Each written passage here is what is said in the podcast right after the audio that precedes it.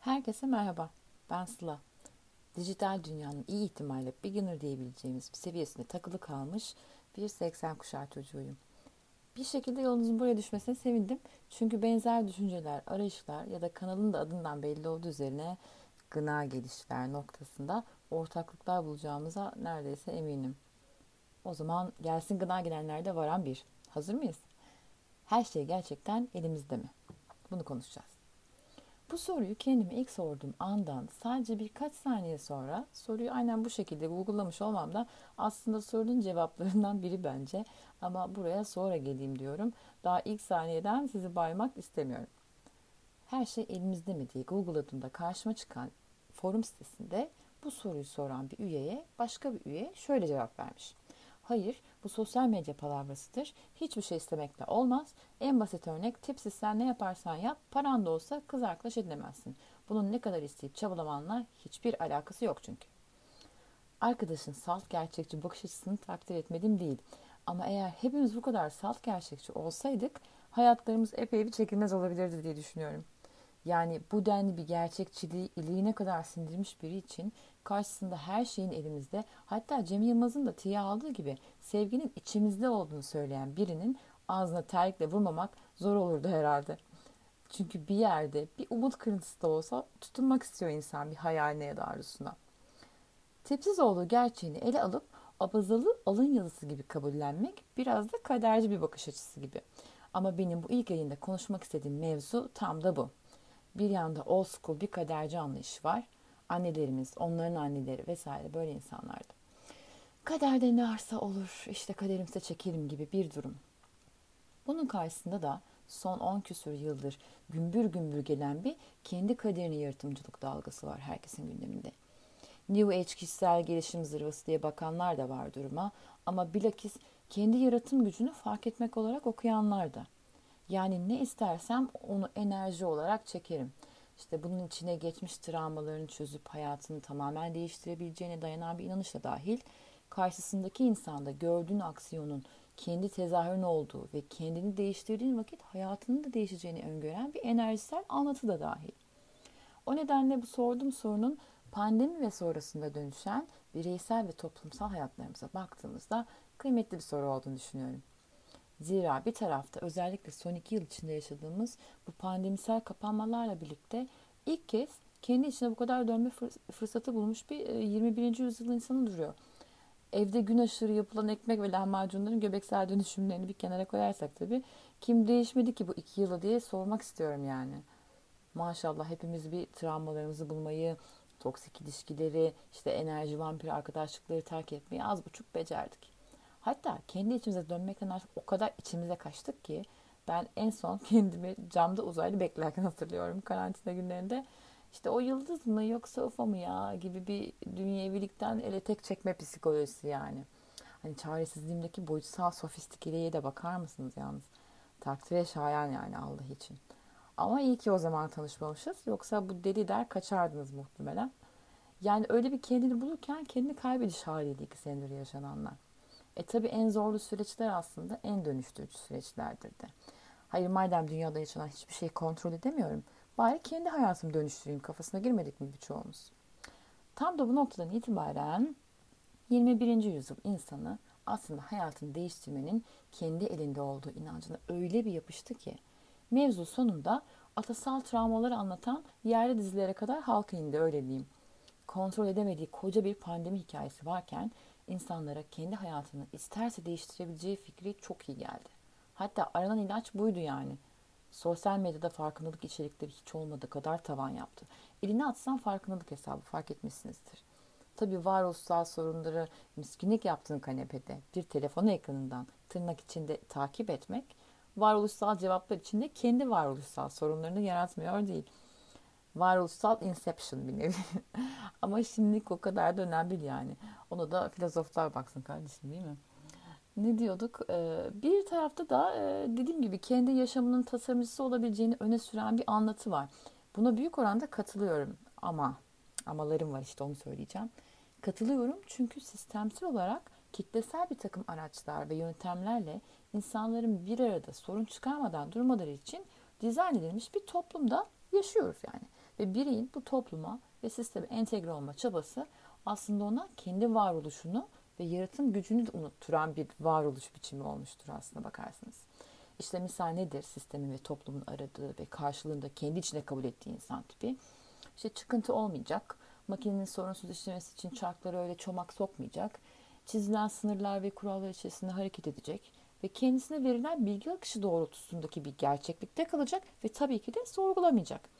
Hani yanlış anlaşılmasın, anlaşılmasın hani sokaklarda çılçıplak koşalım, kanun kural dinlemeyelim, oh kebap noktasında bir değilim yani de. Demek istediğim bir sistemin içinde kabul ederek yaşamak, e, kabul edilerek yaşamak bana göre sadece kanunlara, kurallara uymaktan fazlasını gerektiriyor. Fazlasından kastım da tam olarak aslında otentik tarafını keşfetmek, sürüden bağımsız görüş oluşturabilmek, işte bilgi akışını sorgulamak ve en nihayetinde kendi gerçekliğimizi ve varoluşumuzu tasarlayabilmemiz gibi şeyler. Yani bu podcast'in ana sorusu mevzu. O zaman bu sorunun cevabı aslında bu yüzyılda insan olmanın hele hele 2020'li yıllarda insan olmanın nasıl bir şey olduğu ile doğru orantılı ve bağlantılı bir şey bana kalırsa. Hani yayının başında çirkin olduğu için sevgilisi olamayacağı görüşündeki arkadaşın tam da bu yüzden hayatımızın elinde olmadığına dair sabı var ya. Keşke olay o kadar kadersel varoluşunla alakalı olsa diyorum. Olay sadece bireysel bir hikaye değil maalesef. 2020 ile birlikte başlayan bu küresel sıfırlama mevzusunu az çok duymuşsunuzdur. Biz iki sene boyunca evlere kapatılıp ölümüne korkutulurken en yakınımızdan en uzağımıza nasıl kutuplaştığımıza birebir şahit olduk. Pandemiyle hızlanan bir küresel yeniden inşa döneminin en cıvcıvlı zamanlarındayız bana kalırsa. Ve bu inşaat o kadar büyük, o kadar sistematik ve o kadar hızlı ki dünya ve toplumlar artık 90'lardakinden çok farklı yepyeni yöntemlerle tasarlanıyor. Ve böyle bir dünyada da belki de hayatımızın elinde olduğu, elimizde olduğu fikri çok romantik ya da kaçılacak güzel bir alan gibi de geliyor kulağa. Ne mesela bu yeni yöntemler ve araçlar?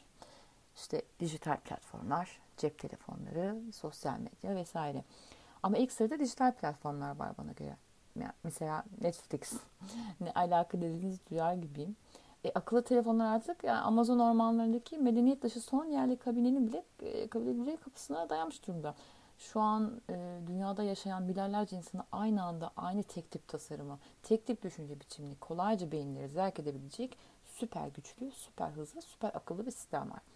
Bu sistemde bu üçgenden oluşuyor. Sosyal medya, cep telefonu, dijital platformlar. Dijital platformlar diyorum çünkü hedef odaklı, hızlı ve içeriğinin kontrolü %100 tasarımcısının elinde olan yeni nesil kitle iletişim araçları bunlar.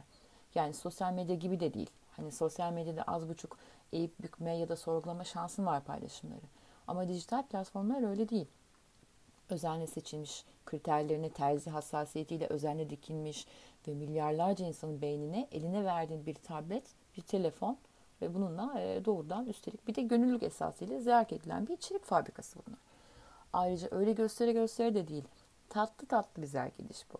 Yani yine sosyal medya paylaşılan e, doğrudan bir görüşü beğenmeme, işte tartışma şansın var az buçuk sosyal medyada. Ama dijital platformda platformlarda bu mevzu daha sinsice yapılıyor aslında çok müsait buna, bunu böyle yapılmaya.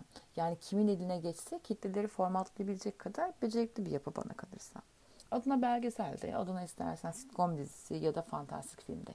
Kılıf güzel. Kılıfın altından her şey çıkmaya da çok müsait. İçerikleri biraz da bu gözle inceleyin. Mesela en son Harry Meghan'ın toksik magazinsel belgeselinden bile örnek verirsek bu gibi yapımların ya da bu kadar belli etmeyen yapımların dahi aslında bir ajandası olduğunu anlamak zor değil bence. İngiltere'deki monarşi tartışmalarının zamanlam zamanlaması, kraliyet ailesiyle ilgili filmler, belgeseller gibi içeriklerin pompalanma tarihi de çok manidar. Bir komplo teorisyeni gibi konuşmak istemem ama sonuçta yaşadığımız zamanı değerlendirmeye çalışmak ve kutunun dışında düşünmek bazen biraz şüpheci davranmayı da gerektiriyor. Kutunun dışında düşünenleri ve soru soranları komplo teorisini gibi yorumlamak ise zaten sistemin içimize yerleştirdiği otomatik bir refleks. İngiltere'deki monarşi tartışmalarından tutun pandemi sonrası her yerde daha fazla gördüğümüz LGBT içerikleri de zamanlama olarak yine tartışılacak başlıklardan biri. Ama yanlış anlaşılma olmasın. E, herkes dediği gibi yaşam özgürlüğüne sahiptir ve herkes herkesin yaşam tercihlerine ve ihtiyaçlarına saygı duymak zorundadır. Bu bir artı bir. Yani iki kadar hani sorusu götürmez bir gerçektir. Ama LGBT içeriklerinin kullanılma biçimlerine dikkat ederseniz dijital platformlarda e, bunun LGBT bireylerin varoluşunu kabul etme ve normalleştirme dışında bir propaganda aracına doğru da kaydını çok rahatlıkla gözlemleyebilirsiniz. Artık toplumları cinsiyetsizleştirme projesi midir? Siyasi bir takım odak noktaları var mıdır? İyi niyetli LGBT toplulukları da sinsice bazı amaçlara ayet ediliyor mudur? Onu da siz kendiniz yorumlayın isterim. Zira bu konuda sadece dijital platformların toplumları formatlamaktaki becerisi başlığı için verdiğim bir örnek sadece. Yoksa herkesin farklılıklarını kucakladığı bir dünya birçok insan gibi benim de hayalim. Şimdi bunca içerik bombardıman altındayken, formatlanırken hayatta her şeyin gerçekten elimizde olduğunu düşünmek biraz delilik, biraz saflık, biraz iyi niyet gibi geliyor bana. Pandemi sonrası artan bu uzaktan çalışma imkanları, dijital devrimle beraber sadece fikir ya da kitle sahibi olarak da kendi işini kurabilme özgürlüğü. Bununla birlikte bir plaza köleliğinden kurtulma durumu da oldu yani 21. yüzyılın modern insanı. Ama şimdi de sosyal medyanın ve dijital platformların kölesi olmuş durumda. Ya oldu bile, olacak demiyorum. Hepimiz kıyısından, köşesinden olduk. Teknoloji, teknoloji düşmanı falan da değilim yani. Hani eskiden ne güzel mektup yazardık, niye WhatsApp var işte ya da eskiden ne güzel buluşma için bir saatlerce beklerdik. Şimdi niye cep telefonu var da haberleşiyoruz falan demiyorum kesinlikle. Ama şu da bir gerçek ki elimize, popomuza, kulağımıza yapışmış bu telefonlarla, tabletlerle tuvalete affedersiniz hacet gidermeye bile gidemez noktaya geldiysek biz elimizdeki bu cihazların bize bir de alışkanlıklarımız dışında neler yapabildiğini bir düşünmek lazım. Nasıl da oturduğumuz yerden yeniden formatlandığımızı anlamamız lazım. Bilginin ve içeriğin monopol olduğu bir dünyada gerçek diye sunulan şeylerin salt gerçek olmayacağına neredeyse adım kadar eminim. E, hal böyleyken benim fikrim, zikrim, gerçekliklerim ve hatta korkularım bile bu araçlar ve yöntemler üzerinden foşur foşur yıkanırken ben gerçek sandığım şeylerle oyalanıp salt gerçeği bilmekten gün be gün daha fazla uzaklaşırken her şeyin elimizde olduğunu düşünmek gerçekten naif kaçıyor. Kabul etmek lazım. Yani hayatta her şeyin mümkün olup olmadığına dair taşıdığımız umudun ise bir noktası da biraz kurban mentalitesiyle de dolu aslına bakarsınız. Hayal ettiğin, istediğin bir şeyi oldurtmak için bir mucize beklemek akıllıca bir şey değil yani ve enerjiyle çekmek falan bununla da ilgisi yok. Hani gökyüzünden bir melek inip size istediğiniz şeyi vermeyecek. Ya da iki meditasyon yapıp hayatınız güllük gülistanlık olmayacak. Hayatımızın sorumluluğu bize ait. Kimse bize bir şey borçlu da değil. Bizim için bir şey yapmak zorunda da değil. Her şey elimizde mi sorusuna bence verilecek en iyi cevap evet elimizde. Ama beklemeyi bırakıp hayatın kontrolünü eline alır ve değişmek için bir şeyler yaparsan mümkün bu. Gerçekten iki meditasyon müziği dinleyip niyet etmeyle falan olacak bir şey değil. Hayır yani insanın yaratım ve çekim gücünün kendi elinde olduğunu savunan enerji odaklı spiritüel akımlar da zaten temelde içine dön derken sadece otur meditasyon yap demiyor. İçini gör, anla, iyileştir, değiştir diyor. Sen yap bunu diyor, gerisini bana bırak.